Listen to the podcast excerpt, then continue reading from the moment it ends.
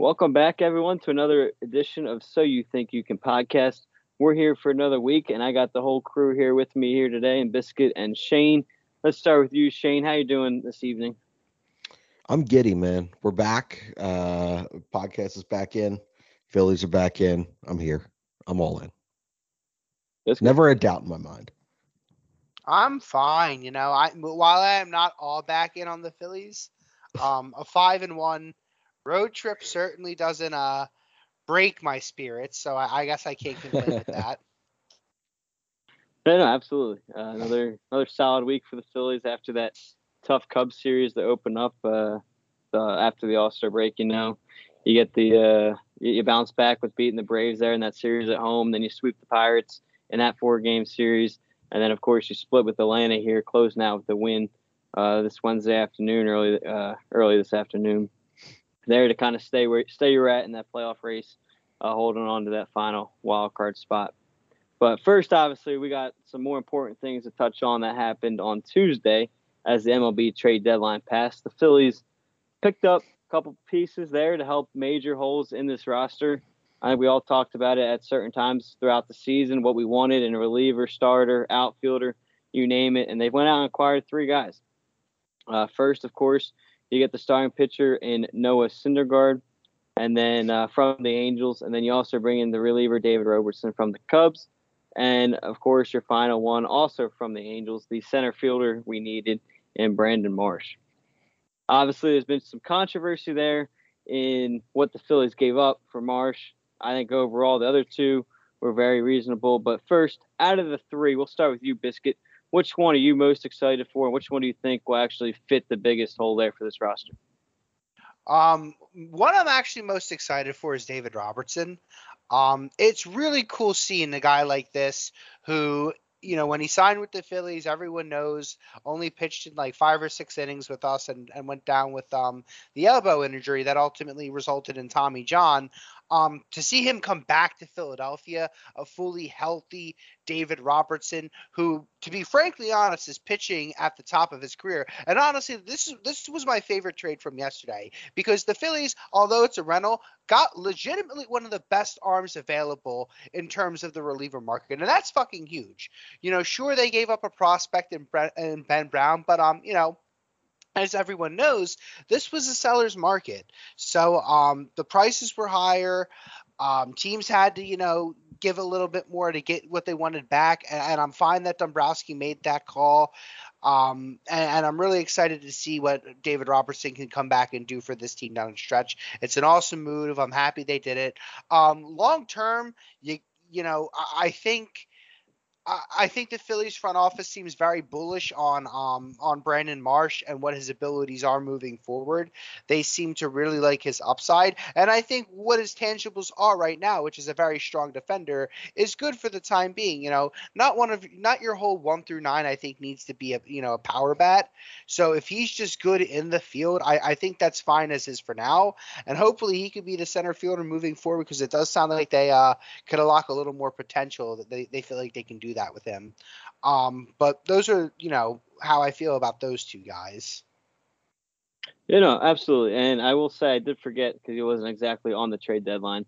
Since our last podcast, we also traded for Edmundo Sosa, giving up Jojo Romero in that trade. So I did forget about that, that acquisition. Another pretty good defender there on that move. But Shane, before I get into my thoughts on that, where are you kind of at there? What was your most exciting there acquisition, and who you think fills in the biggest role? I'm in agreement with Biscuit there. You know, to add to a bullpen that's already really shaping up to be a really good bullpen, which is, I mean, we haven't been able to say that. And who the fuck would have thought? Yeah, it's been I genuinely can't remember the last time we had a good bullpen. You know, and it seems like every other contending team can just kind of throw together mishmash random people and make it work every year. And the Phillies have just never been able to do that. You know, so with the bullpen being kind of a strength and then only getting stronger with 37 years young Robertson out there, I'm really excited for that. And I'm excited for that fit.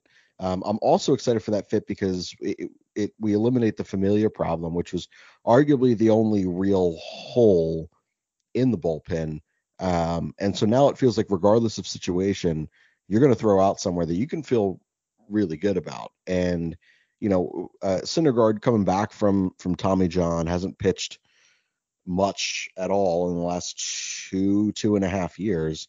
He's not going on regular rest out there in LA, you know, so he's all year been kind of babied. And I don't know if that was with the intention of making sure that he was available and healthy for the deadline to flip for something, or obviously if things went better in Los Angeles over there too, or Anaheim really, you know, to for their own postseason hopes. Obviously didn't work out, you know, but when you add another strong bullpen piece there, I think the biggest thing is the fact that like you can theoretically afford to continue to let him, Wheeler, even Nola, like pitch with an extra day of rest here and there and keep all these guys fresh as you go on. So, you know, to me, while I would say none of these moves are overly sexy, I think they all kind of fit a need where I've been referencing a lot lately, Salisbury and Simon on their pod, but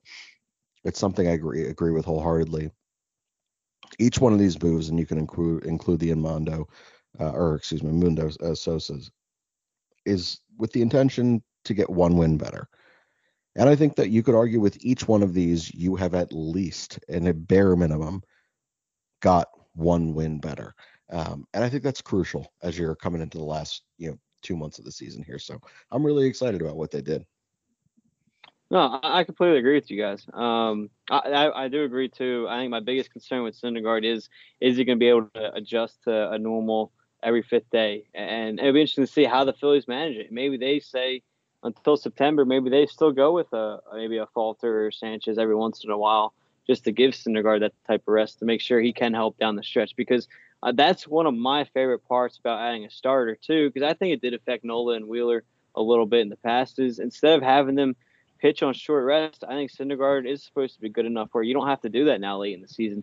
You can keep Nola on Wheeler on regular rest down the stretch and trust the Syndergaard there. And I get it. He's not what he used to do at the Mets, but I mean, he still has a 3.83 ERA, so it's still pretty good coming over with the Phillies there. So he's a guy, and especially with how good the bullpen has been, you can trust a guy like Syndergaard right now to attack there late in the season and not have to move around Nola and Wheeler and have them throw on three days rest or something like that, which we've seen in the past. So I'm excited to see that.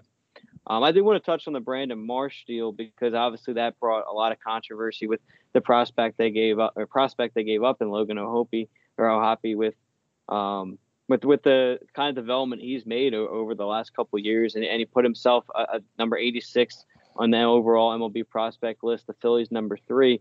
And I get it. It seems like a lot, but I think here, and why I'm okay with and I don't take issue with it, is first off, if you truly believe you can get Marsh close to what he was supposed to be, he was once a top 50 prospect coming into the league. And I think it was just as short as 2 years ago.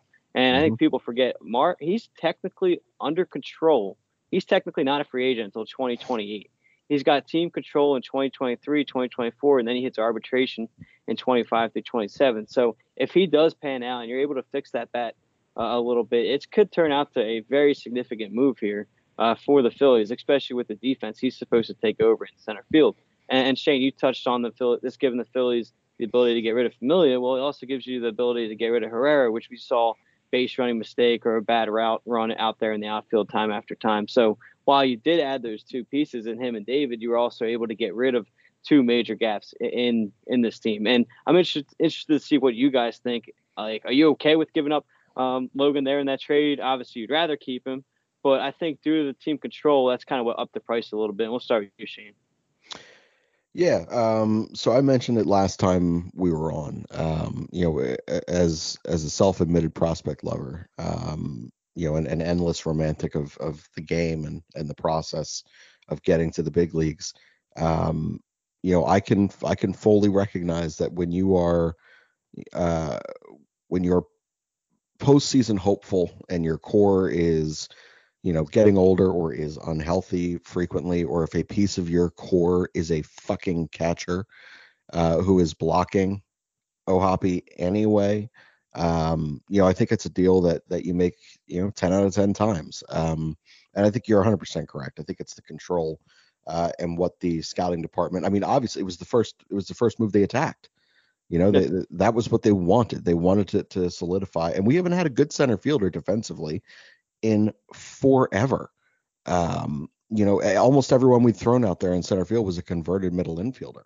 You know, so it's been to have a legitimate outfielder out there and a guy who has plus speed and plus read.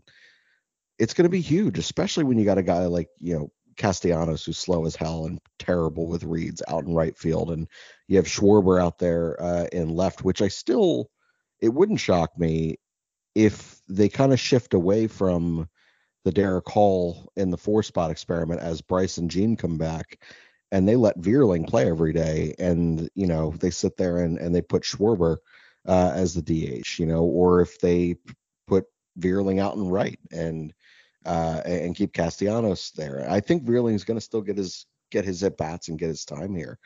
You know, but obviously they with 2 of the 4 moves that they made, and you can argue with the addition by subtraction of Odubel, they really start to value defense because they realize that at some point someone has to go out there and catch a fucking baseball. You know, especially when, as Biscuit will tell you, you know, this offense, when they go cold, man, they go cold, and it's tough to watch. And that's honestly, it's the nature of today's baseball with the 3 true outcomes. You're going to get some streakiness. So you got to be able to be a little more sound. So, you know, to be able to now put Marsh out there in center field, cover that much more ground, to be able to shift to a late inning substitution for Sosa out there at shortstop. Like, you are shoring up the middle of your field now, you know, just one decision at a time. And I couldn't be more pleased for that. Yeah, no, absolutely. And I'll go to you here, Biscuit, as we kind of touched on, as we mentioned, the 3 trades that happened. Let's dive into where we think they fit. Obviously, in today's game against the Braves, we saw David Robertson close the game, close out, got his first save back with the Phillies. Obviously, already an impact move there. You were able to use Dominguez in the 8th. Is that kind of how you think they'll go throughout the season? Would you continue with that, or do you think they'll kind of continue to play it? Who's up? They'll keep playing matchups, and that's something you can do here. And play matchups here. Do you think they're just going to make David the closer? And what would you do if you're the manager? I feel like it's still going to be like Dominguez in the highest leverage spot, and then kind of closer by committee. Who's up? Who's available? Matchups, that kind of thing. You know, obviously, as we've seen today, David Robertson's obviously going to get opportunities in the closing position, but I still think you'll see Sir Anthony there some nights, depending on, you know, on matchups and things like that. Brad Hand, when he's available, it seems like they're giving a lot of more confidence in Jose Alvarado to get those big outs too. So I think, you know, I was about to say Girardi, Jesus Christ, how Thompson's been managing the bullpen with like the quasi roles he's established for everyone. It's really paid dividends for the Phillies. So I think he'll just continue on with that and those types of rotations. And I foresee it'll continue to work. Yeah, no, I agree. I think that's the best way to go. I mean, it's been working obviously since Rob's taken over. Why change it? Especially when they're kind of different pitchers at this point. I mean, Dominguez has the speed and the velocity there, while Robertson kind of just mixes his pitches, and that's the biggest thing with him. I think you kind of saw that today. You wanted that more velocity guy with Matt Olson there in that 8th inning coming in, and I think that's why he went with Alvarado rather than a Brad Hand who lives on the breaking balls there. You didn't want Olson to turn on something like that. So I think you did see that a little bit in today's game. And obviously it's only one game, and we'll see the way he continues to go throughout the season. But I think that's another thing that's exciting here for that. And Shane, I'll go back to you here. And I know we touched on it a little bit last week where we thought Eflin would fit in with his injury and when he'd come back. He's scheduled to come back August 23rd once his stint on the 60-day IL is up. Obviously, you're bringing Syndergaard. Is it safe to say, assuming those guys continue to pitch well, and Gibson and Suarez, Eflin's the odd man out here? And what do you think his value will be to the team if he does go to a bullpen role? Man, it's tough. And Biscuit, no, I can't see you. Oh shit! I think my camera just went on my computer. Well, we can hear you. That's the important thing, right? That's the important thing. That is the important thing. But what did you just ask me? I was responding to Biscuit right there. I'm sorry, boys. That's all right. You're good. With the Syndergaard edition, where do you think F1. Do you think it's his spot to lose and his value in the bullpen? Yeah, I still think I know I'm beating a dead horse here when I say my confidence in Eflin when he's healthy. I still think that, this move gives him another 20 days. Granted, he's still not throwing off of a mound. He's still experiencing, some pain and discomfort in that push off knee. And you just don't know if it's ever really going to work out physically for him. And that's, it's a real fucking shame. I think that let me put it this way. If Eflin by the 23rd, by some miracle, is healthy enough to pitch again, I believe he will be in the rotation. I just believe he is, when he's on and healthy, he's so much better than Gibson. It's not funny. And I honestly think of all of this, man, like, it still wouldn't shock me if Ranger Suarez establishes himself as more so the 3, and Syndergaard comes in here and he's just a +4. And if that's the case, I really don't care who, if it's Eflin or Gibson. And honestly, they may just roll with 6, keep guys. Yeah, just keep guys sharp going into late September and, and hopefully some October, some meaningful October baseball here. So, but yeah, the Eflin thing is, it's a shame all the way around. By all accounts, he's a good dude. And, just a really fun pitcher to watch it's just an economical pitcher who keeps the ball in play and really locates the spots well. And, it's a damn shame, but I don't know that we're going to see him again this year. No, I mean, it'll be interesting to see what happens. And I mean, they talk about him coming back in August, and it would be interesting to see you there. And I don't know, maybe it'd be. What's kind of crazy too, especially with Syndergaard's injury history too, is do you try to kind of eventually, maybe even in the beginning, kind of pair them up a little bit, where you go Syndergaard 3 or 4, and then you try to throw Eflin 2 or 3, or kind of vice versa. There. Oh, I'd do that. And I don't know how much you want to do that late in September and kind of play that around, but maybe when he first comes back again, and this. I think they're too similar now, though. Like, yeah, you really like to play stuff off of one another. Mm-hmm. And I think with Syndergaard's velocity not where it was and isn't really a strikeout guy anymore either, like, both of them really kind of rely on, relatively pitching economically and creating soft contact. And I don't really know how much it works to have two guys both right-handed doing that on the same day. That would be my only concern for that. Yeah, that's true. Well, and I guess the last thing on that, too, is, though, it's cool to have this. When was the last time we could sit here and say we honestly had this much depth where we can throw around 5 different scenarios? Like, that's the other most exciting part about these trades, is for once we actually can say we're a pretty deep team here and have multiple different options. And you even touched on it. You could play Vierling still in right field or something, give Castellanos the DH or Schwarber the DH, not everything. And here's one thing I want to touch on, and Shane or Biscuit, you can answer on this. I mean, obviously, we saw today, and this kind of obviously didn't trade for him, but still after the deadline, or guys are getting back. Gene Segura is expected back in the lineup Thursday, August 4th, the first game of that Nationals series, and Harper got the pins removed from his hand. And not only was he taking batting practice today back in Philadelphia, but he was also throwing. So that was, when I saw that, I thought that was kind of interesting too, is maybe, are you going to get him back in the outfield? And how much are you willing to put him in the outfield? Risking that arm rather than just continuing him as DH, or would you strictly just make him the DH and give him the rest of the year, avoiding throwing? But he's another option to put out there for defensive situations. Oh, if he can play defense and he's not at risk for further injury, he's out there.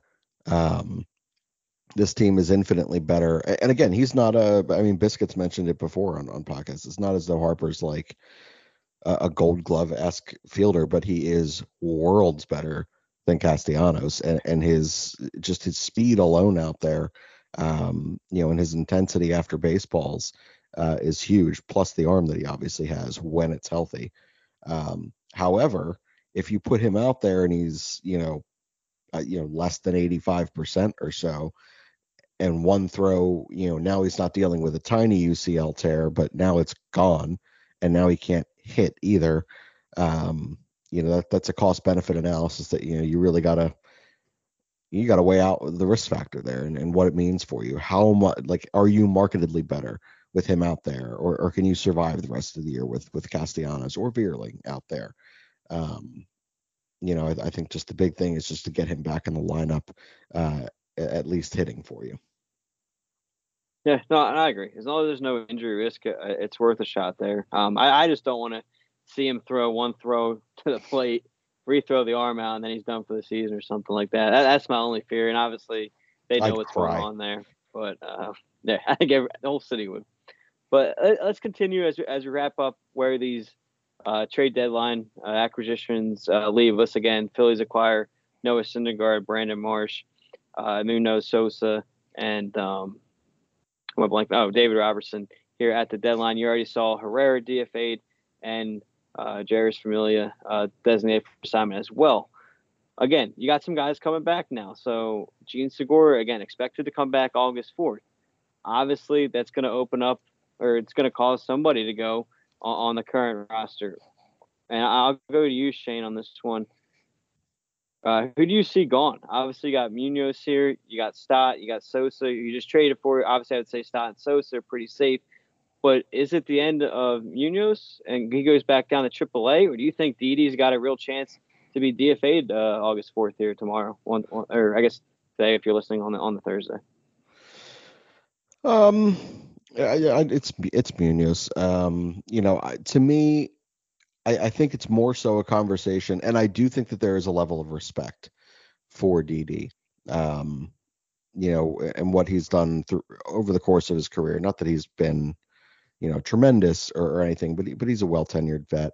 I think it's a conversation to have and to say, hey, listen, we are going to be going with Stott and Gene, and our late inning defensive guy for the most part, is going to be Sosa. You kind of are the odd man out, and he'll be playing rotational days. And does he accept that role? Does he not?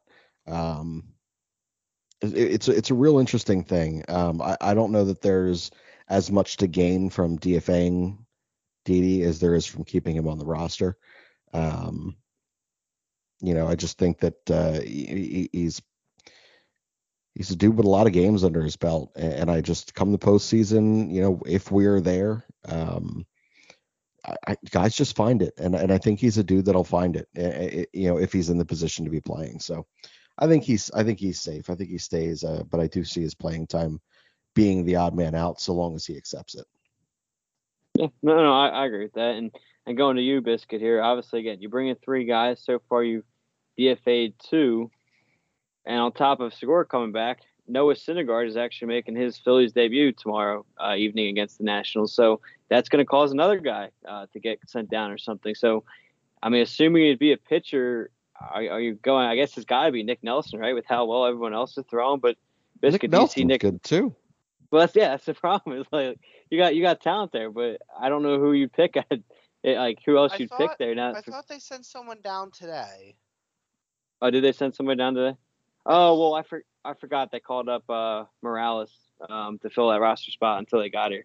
So it's probably him. You're right, Biscuit. Right. Good call on that. Look at me go. Look at you go. Joey Baseballs. Anyway, what was the question again? Now I forgot it. Well, my question was going to be who would the Phillies send down, but I mentioned there. It'd probably be just Morales there. So, okay. Well, let me talk about Noah Syndergaard for a minute then, while I have a moment to shine. Noah Syndergaard is a fine move. I think what you've seen in the Twitterverse and what you've been hearing from people about the reaction of Noah Syndergaard is people either, I think, really like the move or really hate the move. It's just the Phillies. Yeah, true. It's a beautiful metaphor. I think there's still some tangibles about Noah Syndergaard that I really like. I think there's still, just because of the guy he used to be, there is upside. He's only so far removed from Tommy John. He might just still need more time to get back to that level. I don't think there – I think there could be a pathway forward to get that guy – for him to go back to that level. I don't think it's going to happen this season, though. And I know you didn't want to give up one of the big three starting pitching prospects you have in the system. But if you really wanted to go after it and say, we're going to the post, you would have went out and got Carlos Rodon. Like, and I know for a fact that you probably could have done it with only giving up one of those guys. Like, I don't think you would have need to sacrifice more than one of those guys to get him. You would have made this – like, I would have been in. I would have said, okay, you have Wheeler, Aaron Nola, and Carlos Rodon going up for the last 2 months of this season. We're going to the playoffs. I would have wholeheartedly believed that. Noah Syndergaard just doesn't move the needle that much in that regard. And I know, like the move wasn't really supposed to do that. It's just to supplement the injury rotations that we have right now. But you could have really grabbed this city by the balls and said, we're going for it. And they just didn't take that opportunity. And it's not that it's a bad deadline, but it just could have been so much more. And we could have really been a story heading through the last 2 months of the season. Well, who the hell else is getting back an MVP, though? What was that? Who else is getting back an MVP? I mean, if you think about it, like there are so many moves that are coming, and I get it. Like, trust me, I'm with you. You know, if it was a reasonable cost to go out there and acquire that talent and put that arm in your rotation, all in, absolutely, I would have been ecstatic. But when you do look at this thing in totality and not just like in a vacuum over the course of 48 hours or 24 hours. You know, you're getting back the MVP of baseball. You're getting back your most consistent hitter in Gene Segura. You shored up your center field defensively. You shored up your depth in the middle of the infield. You added a depth piece to your rotation, which is going to be a 3 or a really good 4. And then you go out there and you add another plus bullpen arm. You know, when you take a look at all of these things, I don't know how you can not be excited. I'm not saying I'm not excited. I just think the fact of the matter. I mean, you don't sound anything more than 20% more flaccid, or more than flaccid. Well, like I said, you could have been excited and then rock fucking hard. I just wasn't moved that way from this deadline. And look, I get what you're saying, but there's a lot of ifs there too, guys. Oh, of course. Gene Segura and Bryce Harper coming back from hand injuries. You don't know how they're going to swing the bat the first couple games or throughout the first couple weeks of them returning. There's a very likely chance that one or both of them are going to struggle. And in Bryce Harper's case, it's not going to be enough time for him, if he gets real cold, to turn it around. And then, yeah, sure, the defense has been shored up. The pitching and the bullpen has been shored up. But there's still things there's still cracks in this team. This team is not perfect. And I know no team vying for a newly added 6th playoff spot is probably going to be perfect. They just need to be good enough. But there's other teams that are just good enough still that we're competing against, who, just like the Phillies, have a very easy second half schedule, have a lot of top of the team talent, and can very easily kill this dream for us in the snap of a moment. So while I am excited, I do think the moves that were made over the last week or so, and obviously the last day, are big moves. There are still plenty of reasons to be concerned, and I just can't overlook them right now, regardless of how much fun I'm having with the team. Well, Andrew, let me ask you with it though, because you were more in on Syndergaard than either of us. He was probably a middle tier guy for what we were thinking, and honestly, he was certain. It doesn't appear that he was the Phillies guy either. If he were, that would have been just Marsh and Syndergaard in one deal. This is like a circle back around at the 11th hour type of conversation, which makes it seem like they had their eyes on someone or something else. So what about Syndergaard for you is, does give you the type of confidence going in that differs from what Biscuit and I saw? First, I understand, again, he's not, and I already said it, he's not what he was with the Mets. I understand he's not going to be throwing 100 miles per hour at every game and every pitch like that. But I think what it does bring here is I think he's more consistent than a Kyle Gibson. He's more consistent than Eflin on the field. He's got the same injury risk, I think, as Eflin. You don't know if he's going to make it. But I think on his pitching, he's more consistent there as well. And then same thing with Ranger Suarez. I think he is more consistent than Suarez this season. I think he'll be a solidified spot there in that three. And to have the depth there, again, which we haven't had in a while, he's got postseason experience when he was with the Mets. I think that brings a lot of value. I think we talked about it with Kyle Schwarber. With him, you see how much he leads the team. I think you have a guy in Syndergaard who, I mean, you clearly on Twitter already seems to try to be a funny guy, tries to build those relationships. I think that's going to go a long way as well. And then, of course, what better way when we knock out the Mets in the playoffs? You have Zach Wheeler and Noah Syndergaard taking out the Mets. So, but no, on a serious note, I think I do agree with you, though. And I think I even put it in the chat. I don't think he was our first guy. And I think you saw that with the way they were approaching it. And even Dombrowski said yesterday when he was interviewed, where it was kind of a deal that came back in the last, I think he said 15 minutes before the deadline, and as the Angels lowered their price. But I think the other thing is here, you didn't give up much for him. I understand, obviously, Moniak's got a lot of, still potential there, still a young guy. But, I mean, so think about it. You gave him and a prospect. And another prospect, I'm blanking on the name there that I wasn't familiar with. He wasn't even a top 30 prospect as I searched his name here, but I think it's a risk there that was willing to be made. Jadel Sanchez was the other guy going over for Syndergaard. So I think the most important thing here, again, is depth. And you mentioned it. Think about it. We've been stuck with a questionable Eflin, a questionable Gibson this year, and then a mixture of Bailey Falter, Christopher Sanchez. Now those two guys become your 7th and 8th option. So just the value he holds here, you're not locked into him. Hypothetically, if he does get hurt, it's only to the end of the season. So it's not like you're taking a huge risk there. No, I think it's a lot of fair points. I don't necessarily agree on the, a healthy Eflin. That Syndergaard is a clear-cut advantage over him. Nor would I with Ranger. I have a lot of faith in Ranger right now, maybe blindly so, but over Gibson, yeah, absolutely.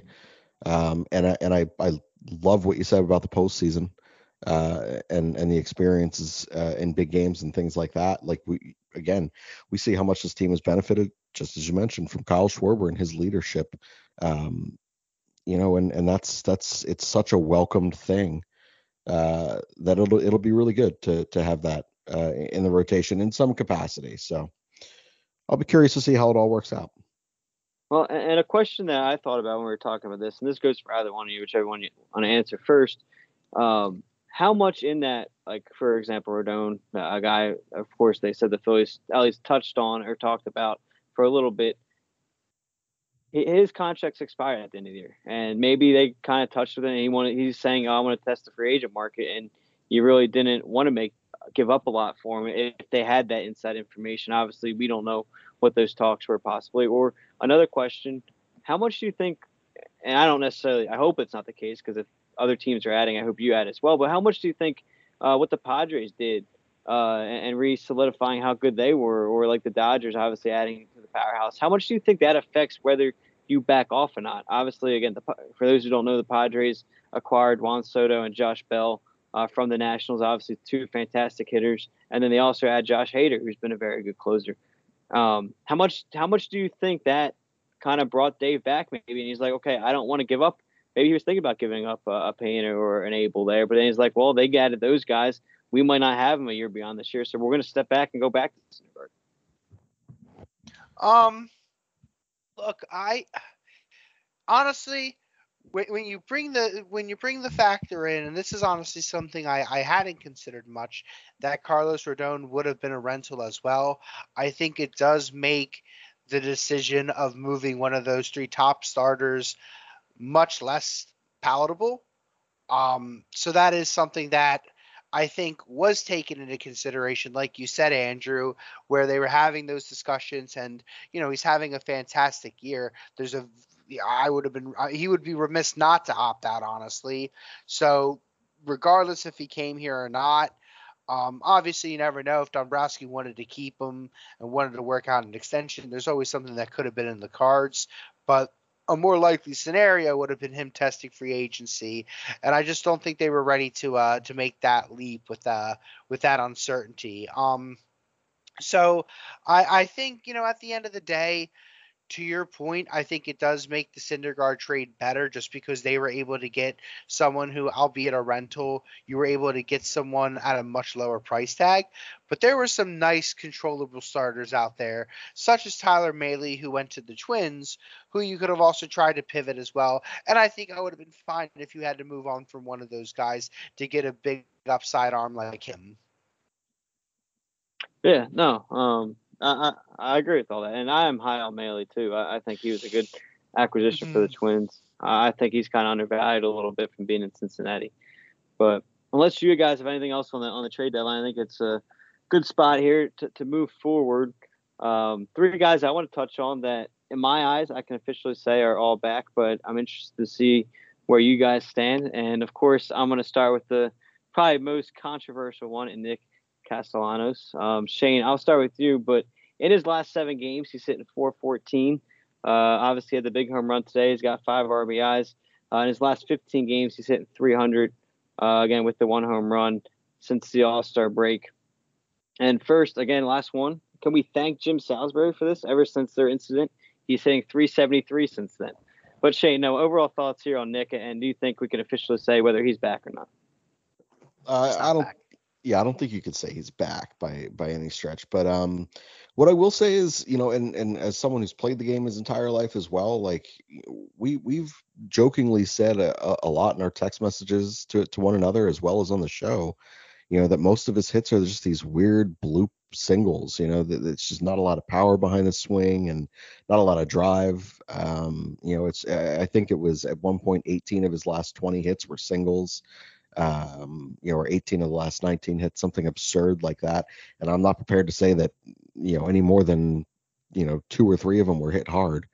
But as someone who's, you know, still plays the game and has played his entire life, it is important to get some luck rolling your way. You know, if a lot of Alec Bohm's hits during this, you know, scorching hot path that he's been on, you know, we're just kind of seeing eye singles. You know, he did event like he more balls than not. He's hitting hard now, but that wasn't always the case. So, you know, what I would say is it's good that he's being the benefit of, or having the benefit of some found luck. And there's no telling what that can do for confidence. And he seems like a guy driven completely on confidence and style.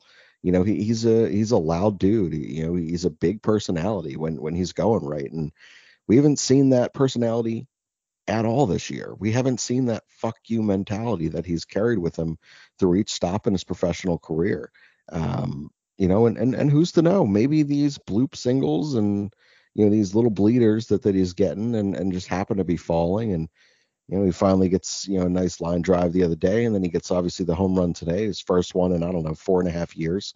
You know, good for him. Like, maybe that's the start of something for him, and maybe that's the confidence that's feeling back. But I, by no stretch, am prepared to say that Nick Castellanos is back. I mean, I disagree because, again, I get the power's not there, but since the All-Star break, he's got 15 hits in 12 games. I mean, to me, it doesn't really matter. He's still getting hits. That's just part of today's game with the shift. I mean, it's not like the shift's they're going to move back. They're going to continue to play that same shift on him. So those hits are going to continue throughout the season. If obviously, since they'll continue to play that way. So again, obviously the power's not there, but if he's getting the hits here and he's getting on base, especially with Harper and Segura coming back here soon, he'll get hit in and everything. So, I mean, I think his job right now, I mean, find a way to get on it with those guys coming back. And again, since the All-Star break, he's been playing very well, and I think he's seen the ball better. Obviously, again, I'm not going to sit here and say he's the same Castellanos from last year, but he's a guy you can still trust at this point. Like, I don't know. I don't know that you can trust him, but I would say that you can cautiously be excited about what might come. You know, I to me, I'm still not there with him. You know, but again, I fully respect that there are things in this game, and baseball doesn't always make sense. Sometimes you don't have to hit it hard or hit it well. You just got to hit it where they're not, and you know that. It's really got just kind of been his style for a bit, you know, and I'll be curious to see what continues on. I will say in your defense, Andrew, and for your stance, he isn't supposed to be the guy. He's supposed to be one of your guys. So when you're getting an MVP like player like Harper back, even if Harper's not MVP form right when he comes back, which he likely will not be. Same thing with Gene Segura. These are two still stud hitters who will get the respect of those on the mound. And what that will do and how that impacts pitchers and how they approach those at bats will likely make easier at bats for Nick Castellanos. You know, pitchers are going to try to be a little more fine and make the perfect pitches for the Bryce Harpers of the world and even the Gene Seguras to an extent, which means they may start to relax themselves against, you know, the Rhys Hoskins or the, you know, Castellanos or the JT Realmuto. So with these guys coming back, you know, it could all be a perfect storm for him to really right himself and have a really strong final 2 months of the season. Bisk, is there anything else you want to add on him? No, nothing in particular. Nothing that Shane said. I agree. Okay. Well, my last thing on him too is how much, and this goes really for any player. Obviously, you hope that he is the same guy last year, but how much of last year and him kind of excelling last year almost, I mean, obviously, rightfully so, raised expectations, obviously, with the contract. But, I mean, that was the only year he did hit over 300. Like, career-wise, he is only a 270 hitter. So he's not too far off of that if he kind of continues to bounce back here. He's brought his average up to close to 260. So how much do you think that factors in? And then, again, he's only hit the 100 RBI mark twice. So, really, he's only getting around the 80 to 90 RBIs here, and I don't know, I think he's probably on pace for in the 70s here. So how much of last year, maybe, I think it's fair to ask the question, might have been a little bit of fluke with how high those numbers were, and maybe he is more of that 270, 275 hitter that he was in the past. Can I answer this one? Yes. So look, I'm actually someone, I still, you know, you got a high batting average or more than likely a pretty solid player, but I've taken a lot of stock out of batting average the last couple years. That's you fair. Could have a decent batting average and still be a kind of shitty hitter.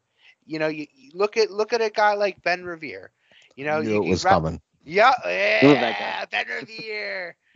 You can single us to death, but it doesn't do shit. Your OPS can still be under 700. But and that's the thing. Even when Castellanos is batting 270 to 280, while he might not be hitting 30 home runs, the gap power is there, the on base percentage is there, the 20 to 25 homer pop is there. That's just not here right now. And sure, he has done a little bit better as of late, but that's Nick Castellanos being back. Driving balls into the gaps, driving balls over the wall. He doesn't need to get, sure, he had an awesome year last year, but the thing that's frustrating is he could be that guy. He might not be that guy every single year, but that 300 batting average, the OPS over 900, like he can stay around those levels consistently. He has the ability to do that. He is a very talented hitter. That's him being back. That's him being, or not even like, back, but just any semblance of that. Like that's him to where he needs to be. Him batting, 260 and, getting it up to 270, that's all fine and good for him. But if he's not getting that gap power and getting that pop back to hit balls over the wall, that doesn't do much good in the end. It's fine, but it's not what you need and certainly not what you're paying him for. Yeah, I see what you're saying, but to Shane's point earlier, when you got Harper coming back, I mean, he's not here to be, I think, that kind of guy. He's here to get on base there. Hopefully Harper can drive him in and company there. And I'll be interested to see what Thompson does with the lineup here when everybody's back. I mean, it is going to be a very full lineup. Obviously, Alec Bohm's been hitting well. Do you keep him in the three spot? Do you put Bryce, obviously, back there? Who will be the four? There's like this lineup is only going to get deeper here in the near future, and I'm kind of excited and intrigued to see where Rob is going to go here with that lineup as a whole, because I mean, top to bottom, it's going to be pretty deep here, which is very exciting because you could play with it. I mean, how many two-hole hitters do you think we have? Like, you could put Segura there. Obviously, Hoskins has been there for a while.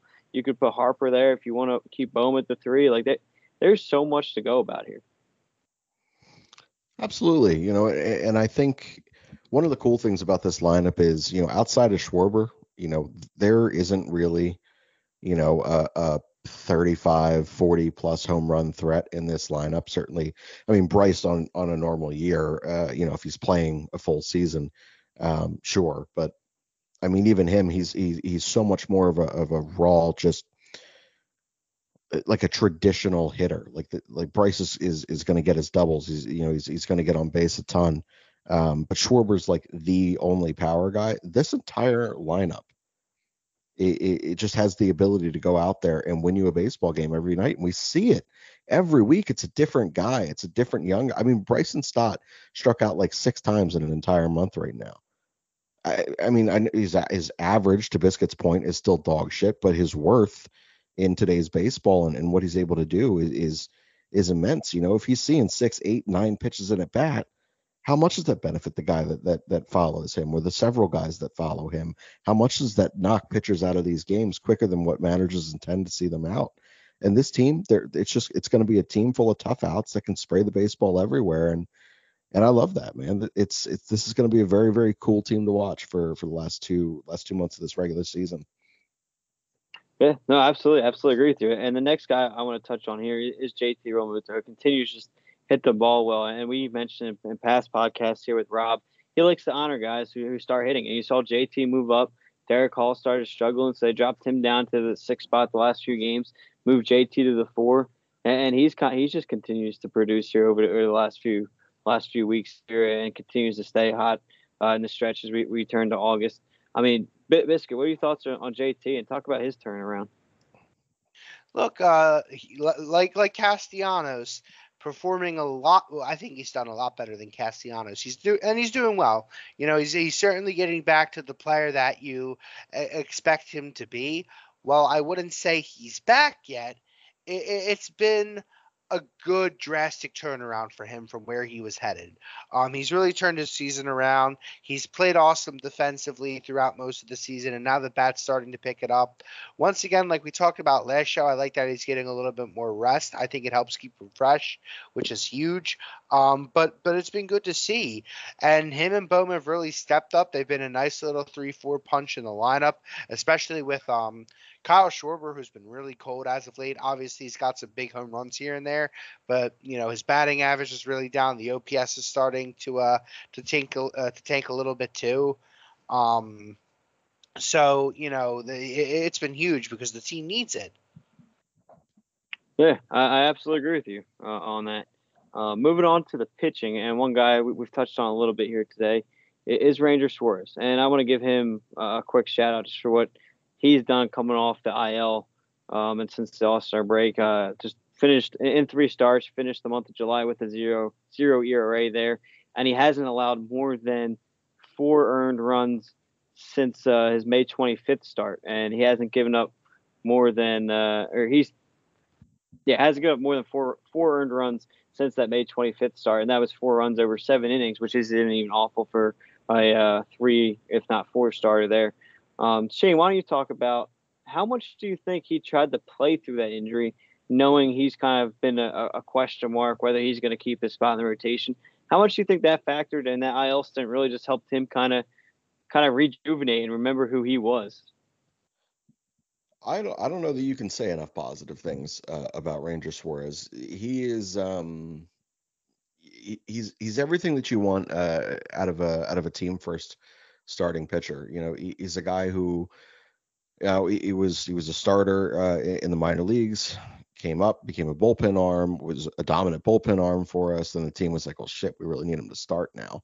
You know, so they shifted him to a starter, or maybe I'm reversing that. Maybe he was a starter, reverted him to a bullpen, brought him back to a starter, whatever the path was for him there. He just seems to be a guy that just says, you know, yes, like, and the just say yes guys are so valuable, especially in today, you know, in today's game. And, you know, with today's human, like, there's a lot of people that want to argue. There's a lot of people that don't want to do the things that are asked of them.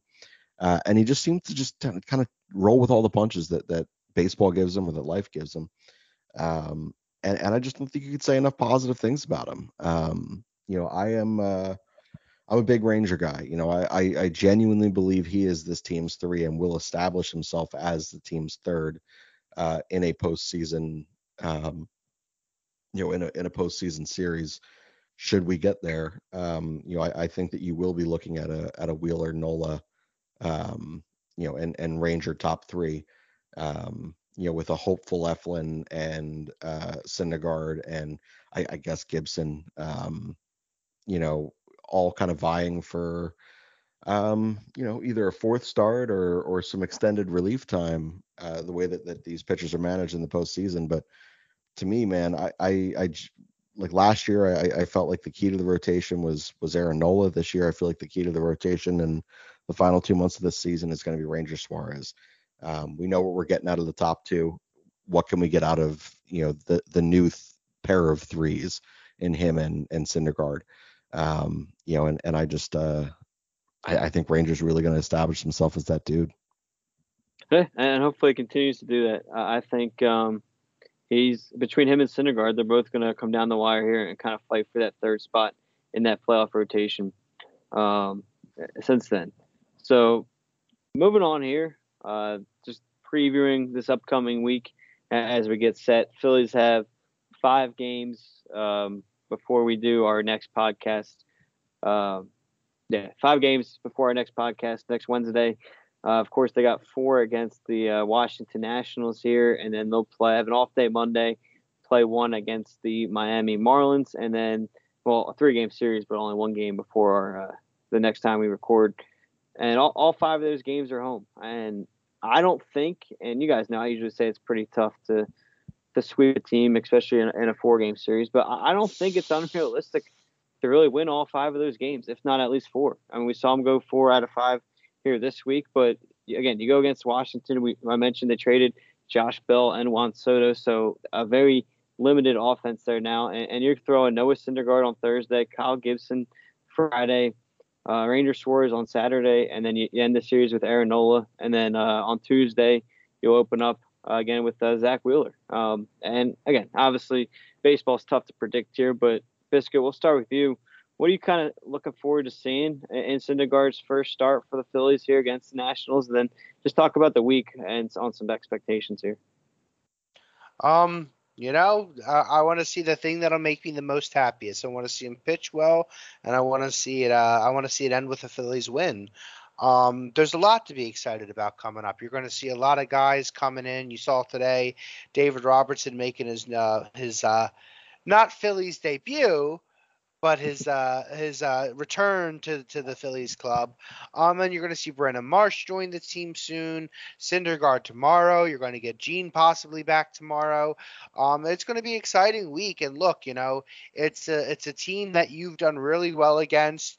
You got to keep it up. Got to keep putting the pedal to the metal. Baseball's a funky sport, though. You never know what the Nationals are going to bring, and there certainly could be a game where they're certainly competitive with us. That's just how the sport works. But hopefully you can do that. You can go out and sweep this team because the Nationals really could, I think, play a big factor in the Phillies and their playoff eligibility based off how many games we take in the remaining 11 we have with them. So you need to continue cleaning up on this team because right now you do have their number. So hopefully that just continues. Yeah, no, absolutely. I absolutely agree with that. And basically 20% of our remaining games this season are against the Washington Nationals. 11 out of the final 58. So that's kind of amazing there. to think about is how much opportunity you might have to take advantage of a team that completely just sold the roster there at the deadline. Obviously, they brought back Luke Voit, who's shown some power, but obviously he's nothing like Juan Soto or Josh Bell. So, yeah, hopefully that continues. But, Shane, kind of same question to you there. Obviously, you want to see him do well and everything, but what are you looking for from Syndergaard here as you guys first look at in a Phillies uniform and your expectations for the games? Man, I don't know with him. Nothing about him really excites me. Nothing really excited me about him when he was the Met either. I kind of felt like he was just like he was kind of a starting pitcher in that first wave of starting pitchers who had that like true ridiculous power arm, and like that was the big wow factor. But I never really thought his stuff was all that great. So I think for me right now, what I look for in any pitcher who's getting a second shot somewhere, and especially a second shot on a competitive team and a postseason hopeful team, is what have you learned? You know, like the last time that I was consistently watching, Syndergaard starts against the Phillies, like I was not impressed by him. He was a thrower, not a pitcher. I know that's a cliche thing to say, but he was a dude who relied heavily just on the velocity of his pitch. And the game has just evolved. Like you just can't be that dude anymore. You got to have movement on those. You got to spot it well. You got to mix your pitches well. You got to learn how to pitch with the stuff that you have. And so I think that for me, what I'm most looking forward to, not just tomorrow, but over the next, if he only has 5-8 starts with us throughout the rest of the time here, because who knows how many days of rest we're going to give him in between these starts, is I just want to see a guy who is beginning to learn how to legitimately pitch without a 98 to 100. I want to see a dude who looks like he can command several pitches, and who I can feel comfortable with as a pitcher, and not a thrower. So that's the biggest thing for me. Yeah, no, I absolutely agree with you. I think I was kind of always the same way too. When he started as injuries, I was like, well, it's probably better for them to just move him as a closer. But, well, again, we talk about the mentality of Ranger Suarez and what he's able to do, and we'll see how Syndergaard continues to progress. But that's kind of what he's got to do too, is kind of recognize where his game's at and change his mentality of what he wants to throw and trust some of his other pitches more, and maybe even develop something to kind of save his career here. A cutter like every other Phillies pitcher who's ever fucking pitched. Ever since Rich Doobie. Fix everything. Throw a cutter.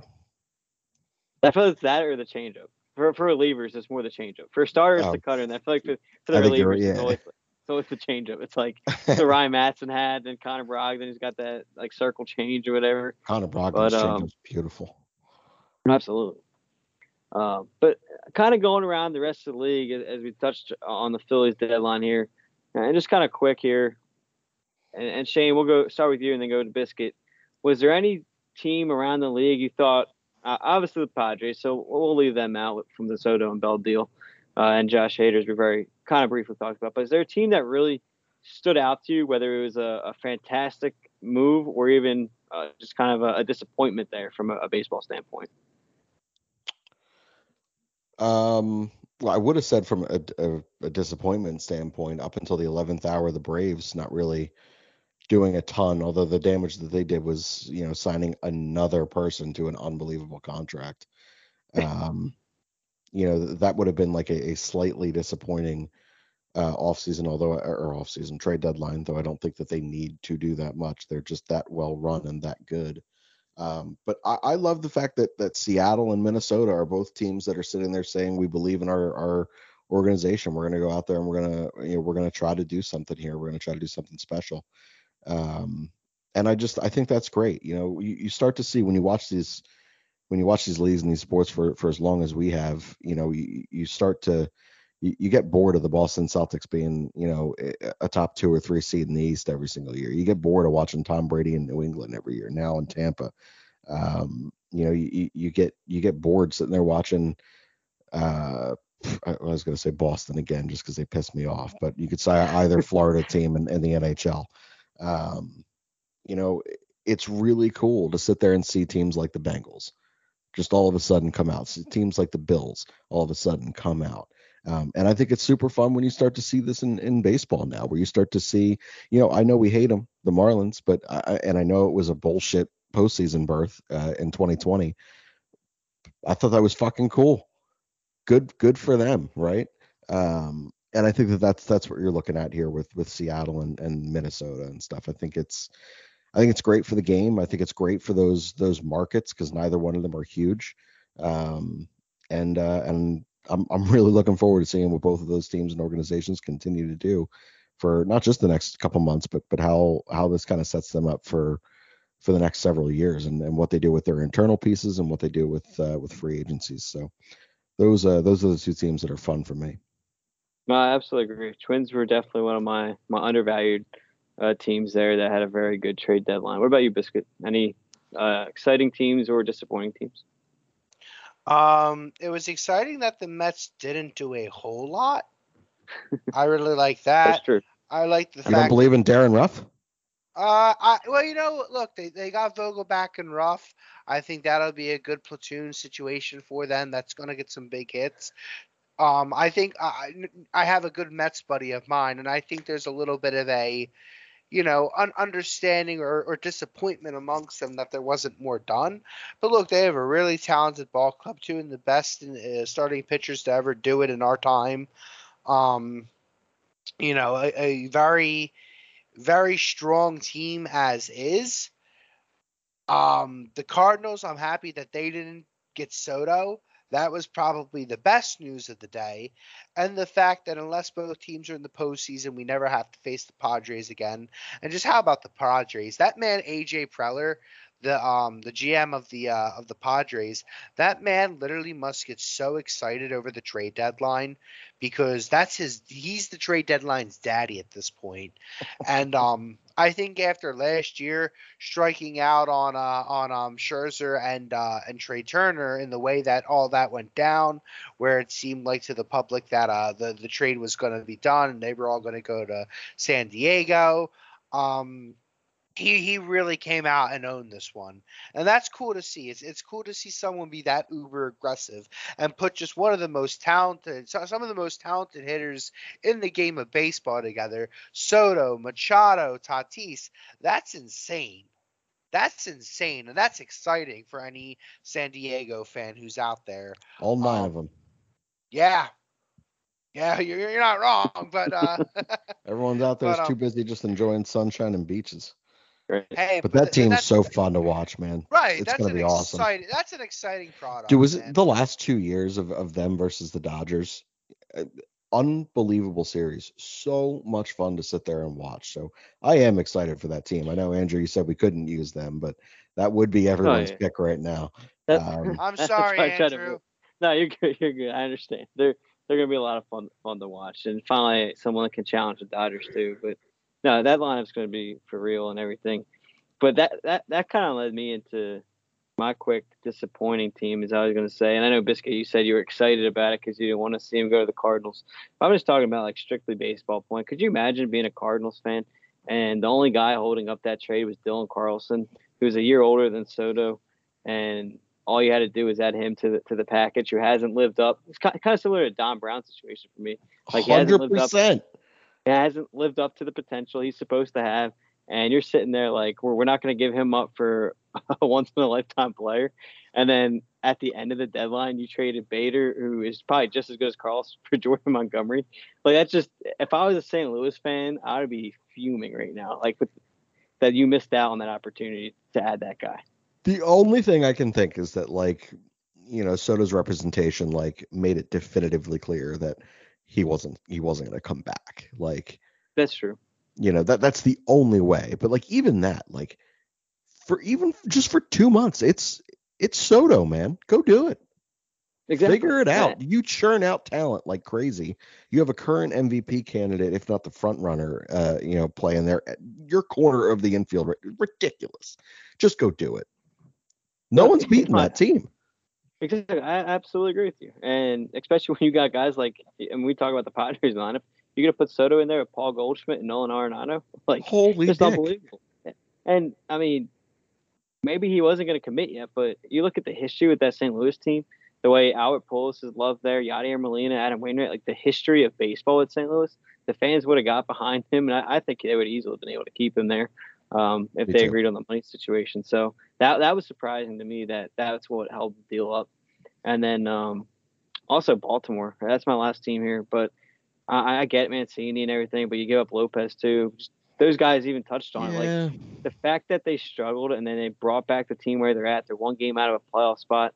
They talked about how much of a family atmosphere it was becoming that where they're supposed to be this year. Lopez was under control for another 3 years, and you give them up at the deadline. Well, it was Mancini wasn't shocking, but Lopez was too. But they talked about it too, kind of leaving, and I was like, I was kind of disappointed there because it would have been a fun team to watch out for down the stretch, especially having division games against the Rays. I totally agree, man. That again, small market teams that make decisions that you just really don't want to see teams have to make. It's like the only thing to me that you know, like there's a lot of hate, and understandably so, because most sports are just not this way. But with like the cap floor and cap ceiling, and like the NHL, like it just keeps everyone relatively like you can't just sit there and be like, well, we can't pay guys. It's like, well, you have to stay competitive in some respect, but like, exactly. It's wild, man. Like you can have, you know, two players make up the entirety of an entire organization's 40-man rostered payroll. It's like, what the fuck is going on? How are those two teams playing each other right now? How is that ever fair? And it's tough, man. It's sad. No, I 100% agree with you there. But I don't know. I guess that's the fun of baseball, too, is you have those teams playing each other every once in a while. And still being a small market, not a high payroll, you can still make noise. But the final thing here I got for us here today, I know I always like ending on a fun stat or something, but I'm going to mix up a little bit today with what happened today in a very odd situation where you had a four-strike pitch at bat where it was a called strike, a foul ball, another called strike, and then a ground out. So it ended up not being a strikeout, but a ground out. I guess for either you, if you're a fan, are you like, obviously the umpire's the biggest at fault, but if you're the 100%. Catcher or the pitcher, like which one are you more shocked and like didn't make a big scene about it? Like they just kept everyone playing. Like nobody knew. Like everyone.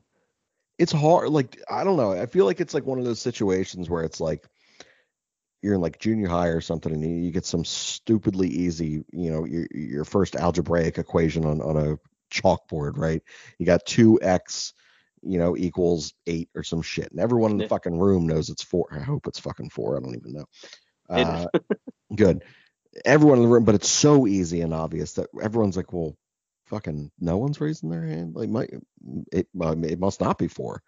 Yeah. And then you just sit there and wait it out. Like, that's the only thing I can think. But like, to me, it's this is.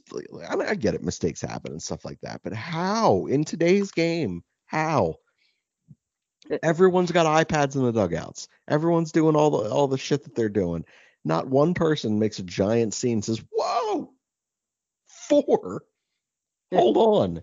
And again, you mentioned it. That I mean, it was a super delayed, awkward, like regular strike call, not like a definitive, like, all right, pull on the string, strike 3. But fuck, that's so bad. It's such a bad look. It makes me so bitterly angry. No, I absolutely agree with you.